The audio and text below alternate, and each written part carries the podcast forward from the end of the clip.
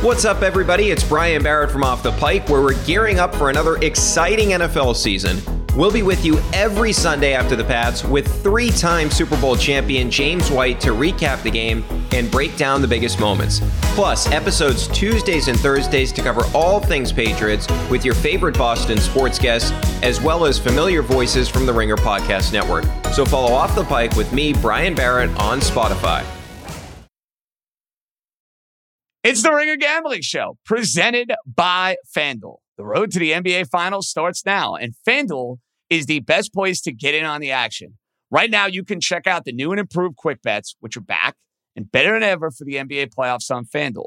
Find what you're looking for faster and easier with more props right at your fingertips. You can check out live bets like three minute markets and exclusive live bets like quarter player props, player assist combos, and more. So download the app today and bet with FanDuel, official partner of the NBA. The Ringer is committed to responsible gaming please visit rg-help.com to learn more about the resources and helplines available and listen to the end of the episode for additional details. Must be 21 plus, 18 plus, and present in select states. Gambling problem? Call 1-800-GAMBLER. Visit rg-help.com. This episode is brought to you by Cars.com. When you add your car to your garage on Cars.com, you'll unlock access to real-time insights into how much your car is worth. Plus, view its historical and projected value to decide when to sell. So when the time is right, you can secure an instant offer from a local dealership or sell it yourself on cars.com. Start tracking your car's value with your garage on cars.com.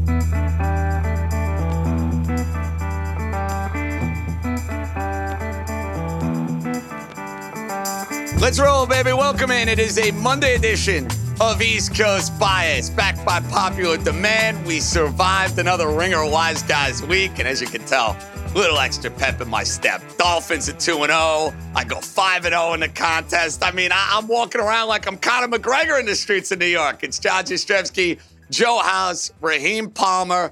Uh, House, how about your commanders? How about that comeback yesterday? Yeah, baby. I, I'm so happy, and it's so nice of you to lead in with with with the c words. This might be all of the airtime they get for the whole rest of the season because the the the schedule gets really hard. They host Buffalo this upcoming week, and then they got Philly the week after. But it's a radically different version of my home football team. It's the thing that we wouldn't dare as fans allow ourselves to believe. If that if any team any iteration of this Washington team got down like that, 21 to 3 in the first part of a game like that, it was over. Like, you know, move on with your afternoon. Go find some re- leaves to rake or something. The fact that Jack Del Rio, and who I was very hard on at the outset of the game and coming into it was skeptical of because there has been a Sean Payton and Joe Lombardi combination teaming up. They've faced Jack Del Rio over the years. They've had a lot of success against him. Ron Rivera has never won in, in Denver before. So there was a lot of reason to be very skeptical about how that game was going to play out.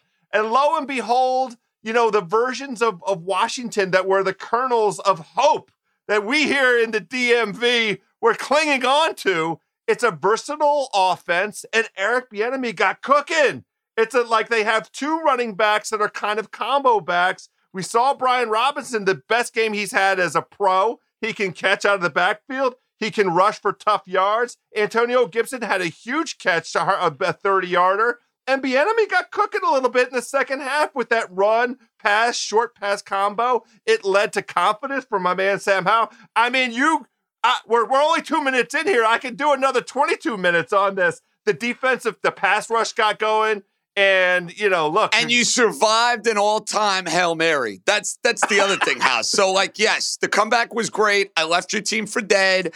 You're waxing poetic about all these great things you saw. True, but I would love to have had a live camera, Raheem, on our buddy as Russ chucks it deep downfield. The ball gets deflected, knock it down, as Tom Jackson used to say.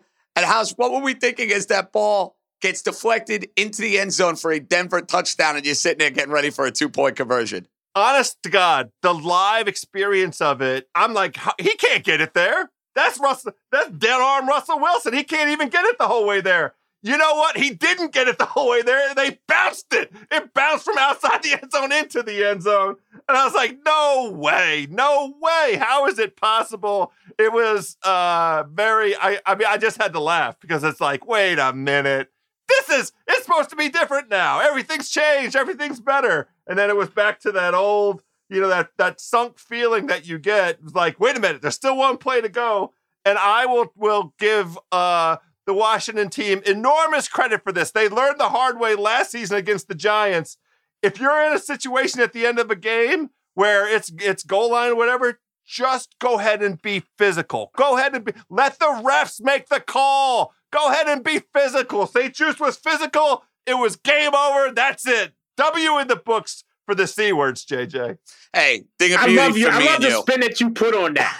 Like, just be physical. Like, c- come on, man. Hey! We all know that that was pass interference. Oh, it And I'm was. very, very angry.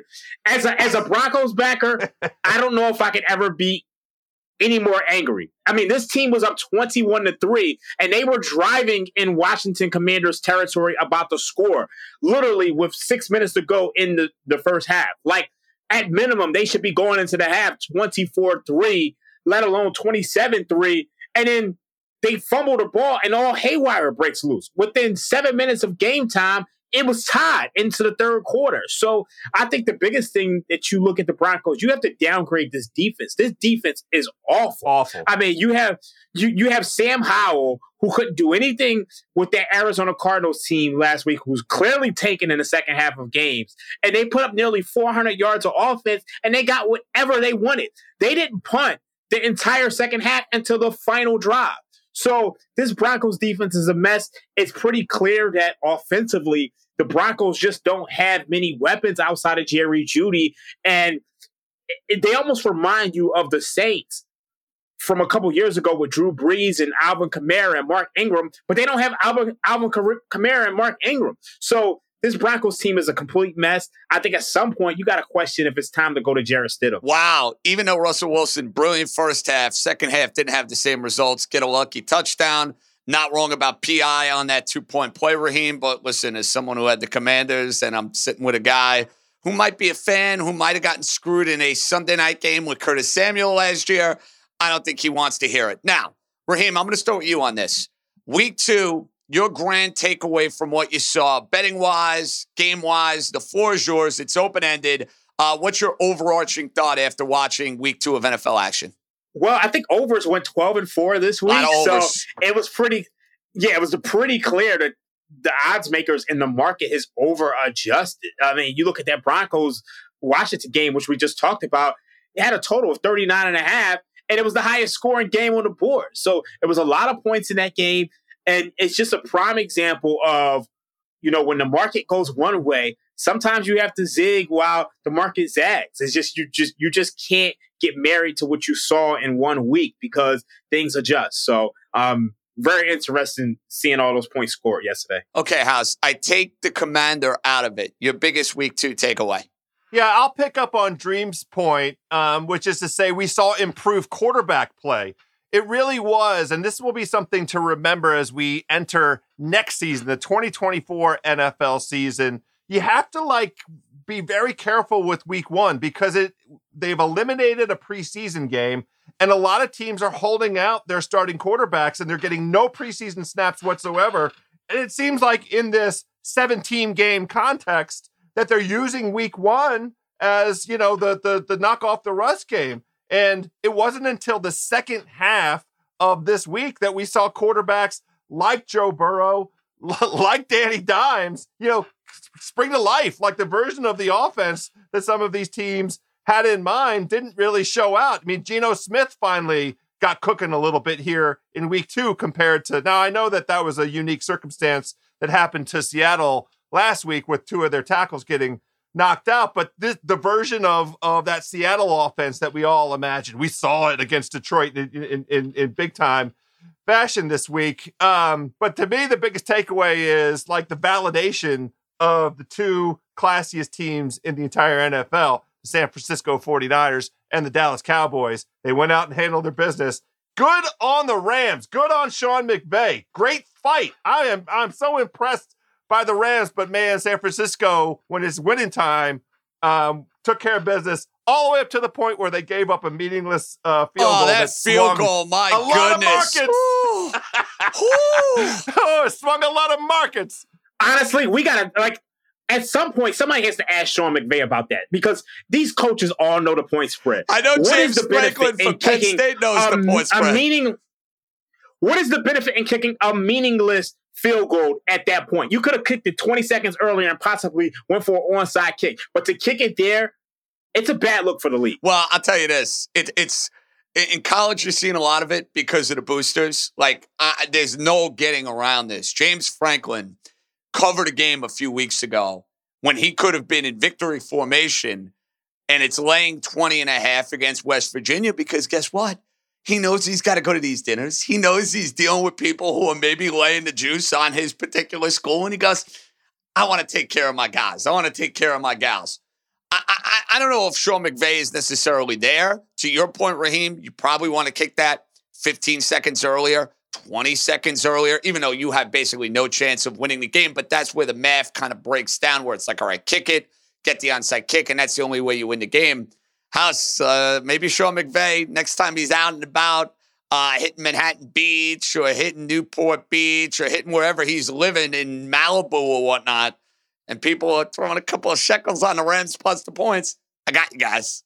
I think there's a version of this where we don't necessarily have to challenge the integrity. If it is the case that Sean McVay is generally aware of the success that his good buddy Shanahan has had against him, and if he's aware that one of the ways that those that they measure success is against the spread, well, he just caught one to the correct side of against the spread, right? If you look at uh, on balance the fact that straight up San Francisco um, tends to kick the Rams' ass in the regular season, and against the spread, it's also the case. Maybe he's just kind of trying to catch up a little bit on one side. That's the best I can do in terms of a justification. I mean, I'm, I'm, I'm working hard over here, JJ. I understand that. All right. I want to throw this at you guys because in the AFC, two teams that people were very high on for different reasons the Cincinnati Bengals, who've had a whole lot of playoff success, starting off the year 0 2, losing to the Baltimore Ravens in a game in which their offense was dreadful in the first half, but then their defense, second half of the game, couldn't get a big stop and didn't look like the same Bengal defense we have seen in years past. And then there are the Chargers. And I want to say this about, uh, about the Chargers. I know everyone kills Brandon Staley. I'm not a fan. I think he's a losing coach. Everyone wants to kill the Charger defense. I get it. The Charger defense is not very good. They got torched by two in Miami in week one. They got torched by the big play, and I can't believe I'm saying this big play in Ryan Tannehill in week number two. But with all that being said, with the Chargers, they had the ball, chance to win the game in the fourth quarter. They settled for a field goal. They got the ball in overtime. Go score a touchdown. I don't have to hear about how crummy and how crappy a coach and your defense is. They go and punt. Can we start holding Justin Herbert, the golden boy, who's super gifted and super talented? I know all the nerds love him on Twitter. Oh, Herbert does this. Herbert does that. He's beautiful. These throws, blah, blah, blah, blah, blah. Can he win? Can, but can he win before we are canonizing Justin Herbert as the next Dan Marino or the next John Elway or the next? Right now, he's got a Dan Marino career path because, well, the only difference is Dan Marino won some playoff games. Justin Herbert had a 27 point lead and his team choked in a playoff game. So the question I'm going to ask you guys, I know I am answering. I am far more concerned about the Chargers at 0 2 than a Bengal team that started 0 2 last year and still found their way to the AFC title game. Raheem, I know you had the Bengals yesterday, so I'm going to start with you on this one. Are you on the same page with me? More concerned Chargers as opposed to the Bengals? This one is really, really tough because I think I'm equally concerned with both. Um, I want to talk about the Cincinnati Bengals just because when I look at what I see from Joe Burrow, and you guys know I had a calf injury last year, I tore my calf, and it's a painful injury to come back from. And you look at Joe Burrow, this guy had intended air yards of just 3.1. So he's not throwing the ball down the field. His longest completion was just 20 yards. So this offense is, is a complete mess right now. And you look at Ja'Marr Chase, he hasn't had over 40 yards in both of these games. Now, I know people are expecting the Bengals to do what they did last year, but they do play in a tough division. and they do have a tough schedule. And when I watched their defense against Lamar Jackson yesterday, they had no answers for him at all. They gave up 7.2 yards per pass. They gave up 4.8 yards per rush against a Baltimore team who it was a, this was really a smash spot. This was a spot where you're fading this Baltimore team who had injuries on the offensive line. You're fading this Baltimore team who had injuries in the secondary. Next week, you look at that line against the Rams. This is a team who you look at that line, and it's, it's, it's a fascinating line move. They're down to three and a half. This line was six and a half early. Wow, so that is if, a big time line move, him. Big time. Yes. Wow. So it tells you that the market really isn't supporting this this Bengals team at all. House more concerned Cincy, LA. It depends on, you know, how you're defining the level of concern. Both of these teams we imagined were going to be in the playoffs, right? And then we had uh the the Bengals kind of penciled into that, you know, light pencil. We we recognize how difficult the AFC North was but there's a good reason to consider them as a, a front runner to win the division once again and be in that upper tier of the AFC. And I think we all sort of universally characterize the Chargers as being in that, you know, that they're a, a wild card kind of playoff team. They certainly are not in a position, you know, as as long as uh, Patrick Mahomes and, and, and the Chiefs are in their division, they're they're not really um, serious threats to win their own division. Uh, very, very tough start to the season for Cincinnati, having to play those two divisional games. And it was compounded to Dream's point, the challenge of it by having, you know, Burrow injured in the way that he is. Last year's, you know, he was he was rusty because he had appendicitis, right? He he, he had to get his uh, uh appendix out. Radically different kind of this this calf injury, that's a football injury not appendicitis, right? So him finding a rhythm with his guys, him finding that that that you know symbiosis. If he's not feeling a hundred percent comfortable, now they do have you know a handful of games here where they can right the ship. You would think that they're going to hold serve at home against the Rams. A hard game going on the road against the Titans. Then they're at the Cardinals, so that that feels good, right? They could be through five games, uh, three and two, and then they would be home against C- Seattle. You like them; they'll they'll definitely be favored, assuming everything sort of lines up. And then they have to travel to San Francisco, and then they got the Bills. So, you know, they they could get themselves into the into shape where it makes sense. The the Chargers to me are are more concerning because of how rudderless they feel, right? Like you can't continue to have these winnable games and have the ball at the end of these games eh, with an opportunity to win where you control the outcome of that game and not get it done with the frequency in which they are unsuccessful. That's the character and reputation of their head coach now. And it is to your point, JJ, we're attributing it to, to Justin Herbert. But I mean, the plays that are out there for him to make are part of the overall playbook, what's being put in. You know, Kellen Moore was supposed to help with this. We're just not seeing this Chargers team who could easily be 2 and 0 with just a couple of plays that they control the outcome of at the end of these games and not being able to get it done. So to me, the the Chargers are in in in worse shape. Get ready for this one, guys. Chargers Vikings in week three. That game has nutty, bizarre, slugfest, insanity written all over it. So, like, you're thinking about games that are shaping up for week three, a battle of 0 2s, the 0 2 Chargers, the 0 2 Vikings. I will probably bet that game. I will probably be pulling my hair out watching that game. And you just know, Raheem, something wacky is going to happen. I want to bring this up quickly before we get to Monday Night Football. Oh, you got something, Raheem. Go ahead. You know what's so funny? Um, and you guys mentioned it. It's like Justin Herbert has to win these games at some some point.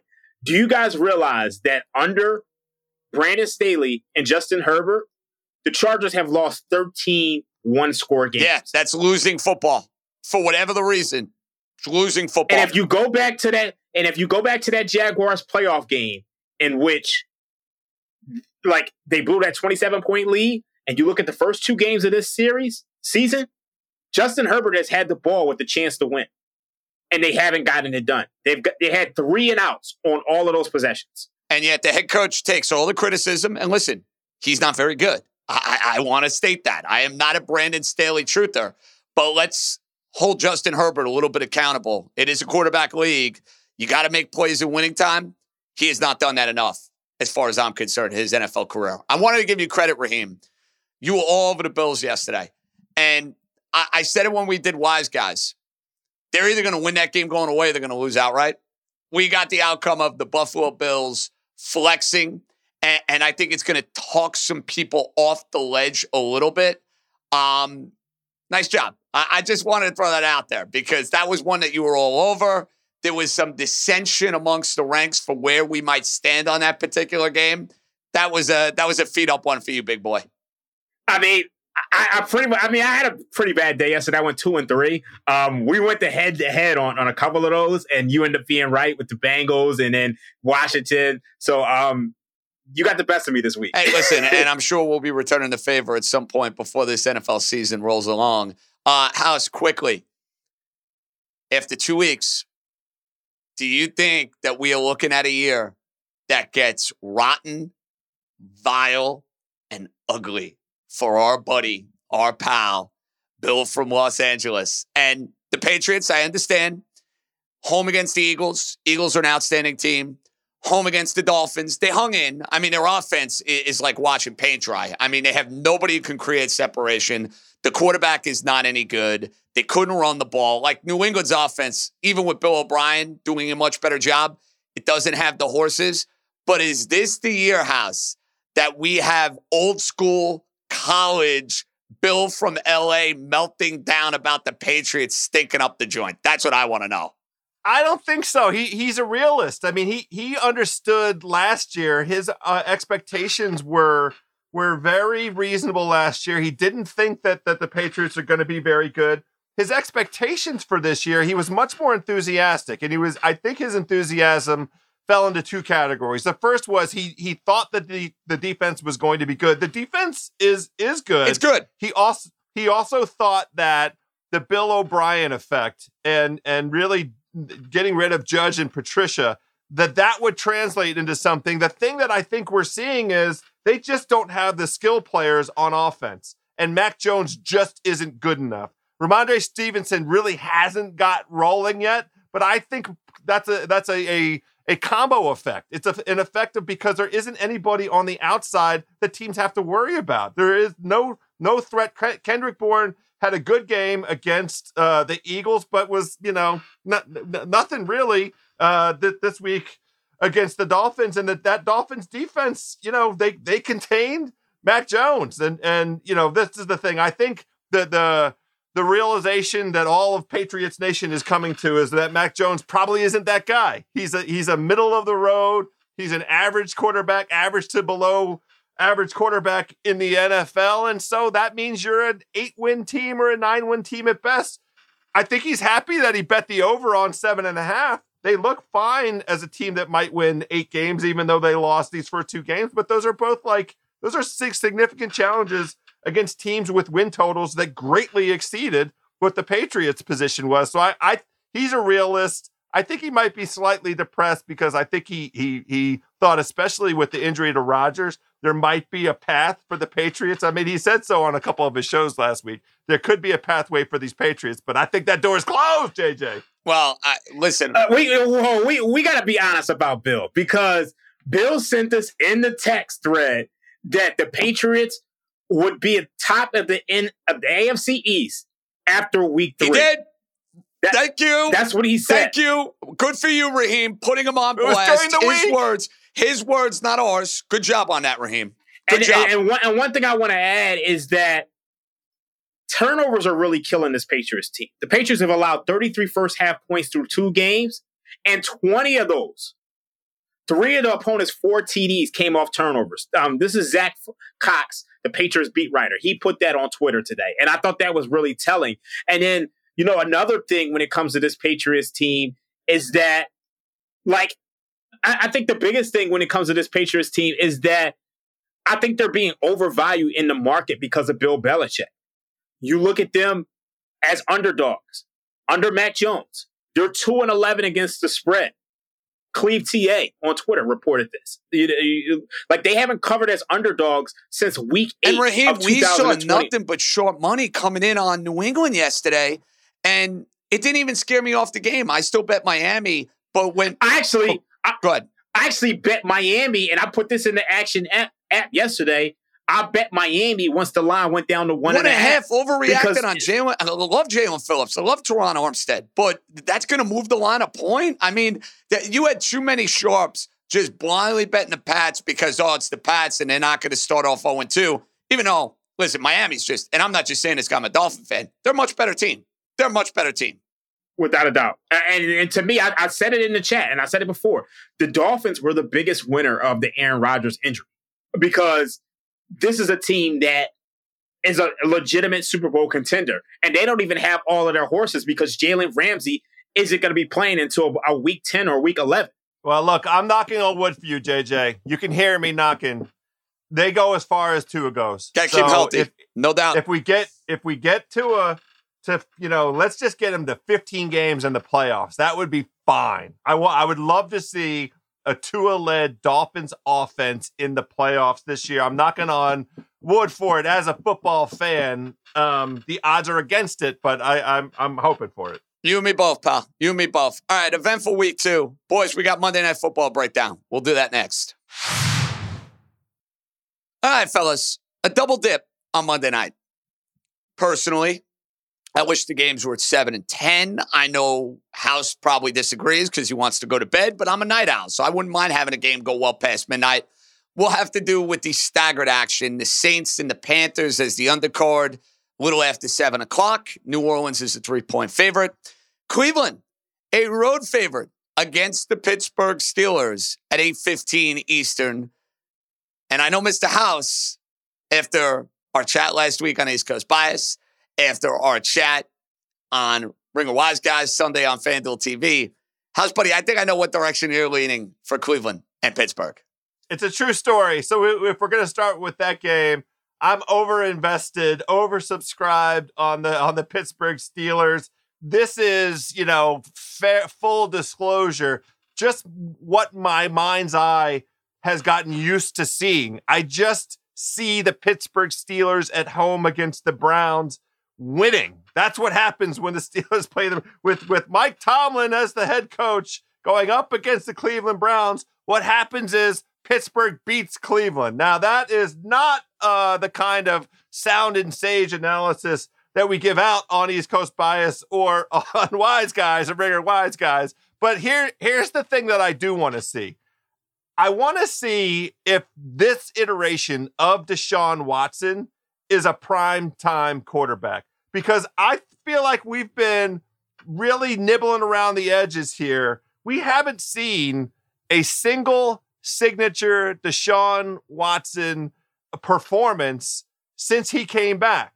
The Browns handled Cincinnati in week one, but that was a defensive effort. That was a whole team effort. The single worst unit in, in that game was the quarterback unit for the Cleveland Browns. Now, of course, Cincinnati with with uh, Joe Burrow, that that was the worst unit. But I'm just saying, Deshaun uh, ran the ball fine, but missed passes all over the place. I'm interested in seeing T.J. Watt move, going upfield, putting some pressure on on Watson, and I want to see how Cleveland deals with that. Until Cleveland wins a regular season game against Pittsburgh, I got to go with Pittsburgh, so that's where I'm invested. This, tonight, they're they're Mr. Dream. Okay, so this is so interesting. Um, you guys know that Pittsburgh hasn't like like Pittsburgh hasn't lost a game to Cleveland in like like 20 years. Outside of I the mean, playoff at game, of course. The Yeah, the playoff one game playoff Cleveland game. won, but outside of the playoff game, you nailed it, Yeah. Raheem, for sure. Right. And they also haven't lost a Monday night game since like 1989. a Monday night game at home. So it's like all of the stats and trends. You look at Mike Tomlin as an underdog. You look at the Steelers, 51, 28, and 3 as an underdog. Mike Tomlin as a divisional underdog. Mike Tomlin as a home underdog, 15, 4, and 3. So all of the trends point to the Steelers, but I think Cleveland is the better team. And I said this before the Steelers, they were first in adjusted games lost last year. This year, they've already lost Cam Heyward, which is going to really impact their run defense. They've already lost Diontae Johnson, wide receiver. I mean, those are huge losses. And Kenny Pickett didn't look good. And now you got to go up against this vaunted Cleveland Browns defense. Now you look at the other side of the field. We all know Deshaun Watson hasn't played well. Amari Cooper is probably going to be out of this game with a hamstring injury. Jack Conklin, he's out of this game as well. So I don't see a lot of points being scored. I think the best bet on this game is the under 38 and a half. It's a very low total. We know there's been a lot of points scored this week, but I know you can kind of cough and sneeze and get over 38 and a half, but I still think this total was low for a reason, and this is probably the best way to go about it. But if I had to choose a side, I probably would go with Cleveland reluctantly, but it's just tough in this spot. It's a very tough game to handicap. House, I totally get your logic with the Steelers. Home dog, Mike Tomlin, all the trends that we just discussed. I also feel like they're kind of baiting you to take the Steelers plus the points in this game. That's just kind of the way I look at the line. It moved quite a bit. It kind of like this is a line to me that should be Cleveland getting points. Cleveland should be at minimum getting two and a half or three. And yet here we are in Cleveland's laying two, and that's where the market is at. I'm I'm going heads up here, House. I, am taking yeah, the Browns in this okay. game. Your look, your your point is on the money. The look ahead line was indeed Pittsburgh minus two and a half. It flipped because of the outcome of last week. It was a five point line movement. So you're you're not wrong. You had it exactly right. Pittsburgh was a two and a half point favorite on the look ahead line. And then Pittsburgh looked terrible against San Francisco, and the Browns hadn't handled their business. So so it moved, and that's that's very sensible, and I don't have any issue whatsoever.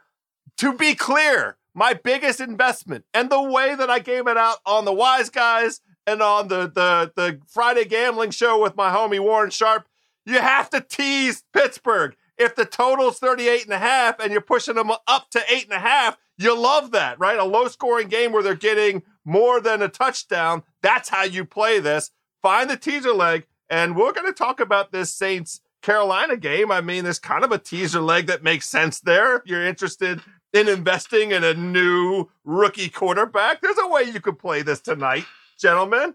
I like the sound of that house. Um, and one more note on this game: no Cam Heyward, no Diontae Johnson for the Pittsburgh Steelers. So I'm with you, Raheem. I, I think this game is disgusting and low scoring, and it has like 16 13 written all over it. I'm playing that under with you, pal. Yeah, I just I think we're both. I mean, I think we're both in total agreement. I, I think Cleveland is just gonna. I think Cleveland is a legit contender this year, and we came into this year before preseason, before Kenny Pickett got all the hype. We felt like and House, I think you felt like this as well. You felt like Pittsburgh was a team that was going to be last in the division and take a step back. And I think the, the preseason hype kind of changed those expectations. But Cleveland is the team that is is is bound to make a leap.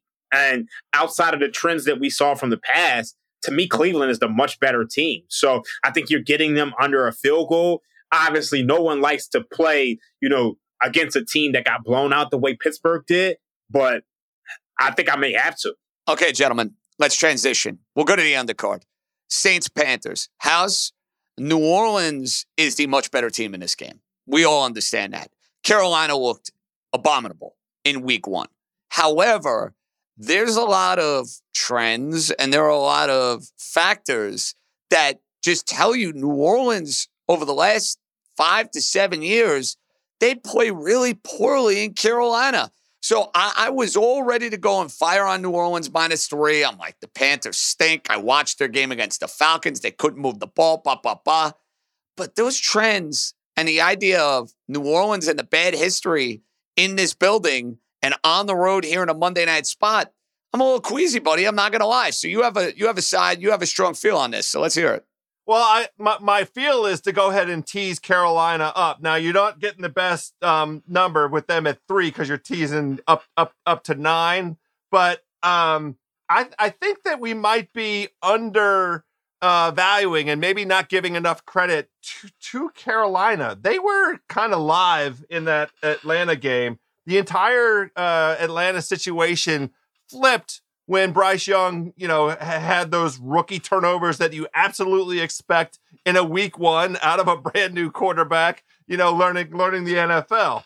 But uh, Carolina was very competitive. Their defense, pass rush wise, was really effective against Atlanta. And, you know, it, it, it, played out. It's why Desmond Ridder ended up with 115 yards passing, you know, against this, this Carolina defense. Now, Jaycee Horn is out, and that's a bummer for uh, Carolina because they ought to be in a position where they're rushing the passer. Derek Carr does not like a pass rush, gentlemen. The numbers you can find of him under duress, they are not favorable when Derek Carr is under duress. Um, and the Saints cannot rush the ball. I think they had the single worst rush effective uh, on a, measured by effectiveness and efficiency last week in the entire NFL in week one. So if Carolina can put some pressure on Carr and can, you know, they, they ran the ball pretty decent. They just had to move off the run because of the turnovers by by Young. I think this game is going to be competitive. I don't have any problem with a tease that features Carolina going from three to nine, but I also understand. Look, Frank Reich, we talked about his record as a week one head coach. Well, in week two, the market overreacts, and he's very good both against the spread. He's four and one straight up as a week two quarterback, uh, uh, uh, head coach. So like that know, Freudian slip there with the quarterback. I love that house. Bringing back to Buffalo in the early '90s. Love it. I'm, I'm, taking him all the way back to Maryland. Maryland guy led the biggest single biggest comeback in college football history against uh, Miami. Anyway, that was a long time ago. Uh, yeah, I I I I I'm, I'm I think it's reasonable to be skeptical of the Saints in, in, in this spot. Dream. This is this is tough. When I look when I initially looked at this number, I initially thought Carolina was the play but I can't back Carolina at all. And I think the biggest reason why is is their offense. And I I, I know they're probably going to get DJ Chark back, but Bryce Young, it, like he's behind a bad offensive line. This guy was 32nd in Pro Football Focus's QB grade. This guy's like 26 in EPA per play. So, like to me, the Saints are improved offensively. Um, I like what I saw from Chris Olave. I like what I saw from Michael Thomas. I like what I saw from Derek Carr last week. And I think as as it stands, you win games by throwing the ball. To me, the Saints can go out there, and this is a low total as well. The Saints go out there and, and score, you know, 17, 20 points. They might win this game by 10.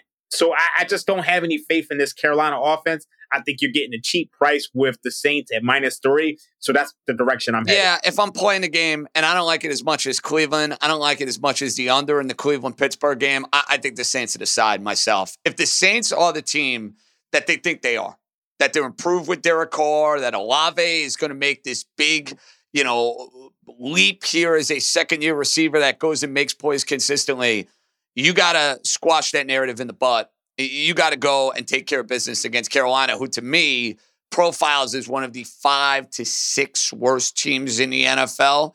Go win this game. So I get the logic there, House, with the teaser leg. I have no problem with it. I think it's probably a smart play and a wise play. I am going to lay the three and not feel great about it. Um, Raheem, any feeling on the total in this St. Carolina game? I got nothing on this one. Me neither. Me neither. I got nothing on this one. Me neither. Because it, it's just it's it's such a low total. I don't trust Carolina's offense. I, I, mean, it wouldn't surprise me if you had turnovers and this went over. Uh, I just, I can't touch it. I, I just don't have anything on it. Yeah, JJ, I have one play that I like that probably will will be maybe my biggest investment. I'll do something on on a teaser. I'm already over leveraged with the Steelers on teases tied to both the Patriots winner and the Titans winner. So those legs are in place. I just need Pittsburgh to do its part to get us across the goal line. But I'm looking at Rashid Shaheed, who made the game winning catch last week against the Tennessee Titans, right? Derek Carr got down the field. Uh, uh, the Tennessee defense was formidable. They were going to just try and kick a field goal to win the game. Derek Carr made one play. It was to Rashid Shaheed, who is going to be the beneficiary, I think, of, of Jaycee Horn being out because Michael Thomas will get all the attention and Chris Olave will get all the attention. And Shaheed's uh, total on the FanDuel Sportsbook right now, 40 and a half yards, minus 110. I think I'm going to make an investment in in Mr. Rash- Rashid Shaheed uh, being a, a, star on the national stage on Monday Night Football uh, tonight. Ooh, okay. I like. A little player prop action from our buddy Joe House. And before we say goodbye, I do want to commend the Podfather. We gave him some crap about his terrible take in the AFC East, which was atrocious. Good for Raheem outing him on that. But I did play his boost, which was the Stevenson seven and a half. Page. It was like the emotional hedge for me with the Dolphin game. I, I fired on that bill. Thanks to our friends at FanDuel. It ended up making the night that much more profitable for you boys. So on that note, Joe House, Raheem Palmer, John Jastremski signing off. Want to thank our buddy, the Wargon Warrior. We're back later in the week with East Coast Bias. But Raheem, quickly, what do you got coming up tomorrow? Tomorrow, we got the Rostradamus show. I actually saved what we'll talk about for tomorrow, but you know, check it out. We're doing this each and every Tuesday. We'll do a little something different. Last week we did week one overreactions. Um, hopefully you guys like that. But um, one thing I want to say is leave some positive reviews on the on the Ringer Gambling Show on Apple. So we got a lot of hate. Oh, is that so? See, that's much- good thing I don't check these things. I'm glad that I don't check these things him. See, I'm doing myself a favor by staying off this crap. but thank you for that. We'll take any positivity we can. So if the haters, go take a hike. How about that? That's my feelings. Raheem, House, JJ signing off. Enjoy your Monday. We'll chat later in the week for East Coast Bias. Be good, everybody. Must be 21 and present select states. FanDuel is offering online sports wagering in Kansas under an agreement with Kansas Star Casino LLC. Gambling problem, call 1-800-GAMBLER or visit FanDuel.com slash RG in Colorado, Iowa, Michigan, New Jersey, Ohio, Pennsylvania, Illinois, Tennessee, and Virginia. Call 1-800-NEXT-STEP or text NEXT STEP to 53342 in Arizona, 1-888-789-7777 or visit ccpg.org slash chat in Connecticut, 1-800-9-WITH-IT in Indiana, 1 800 522 4700 or visit ksgamblinghelp.com in Kansas, 1 877 770 STOP in Louisiana. Visit mdgamblinghelp.org in Maryland. Visit 1 800 gambler.net in West Virginia or call 1 800 522 4700 in Wyoming. Hope is here. Visit Gambling Helpline MA or call 1 800 327 5050 for 24 7 support in Massachusetts or call 1 877 8 HOPE NY or text HOPE NY in New York.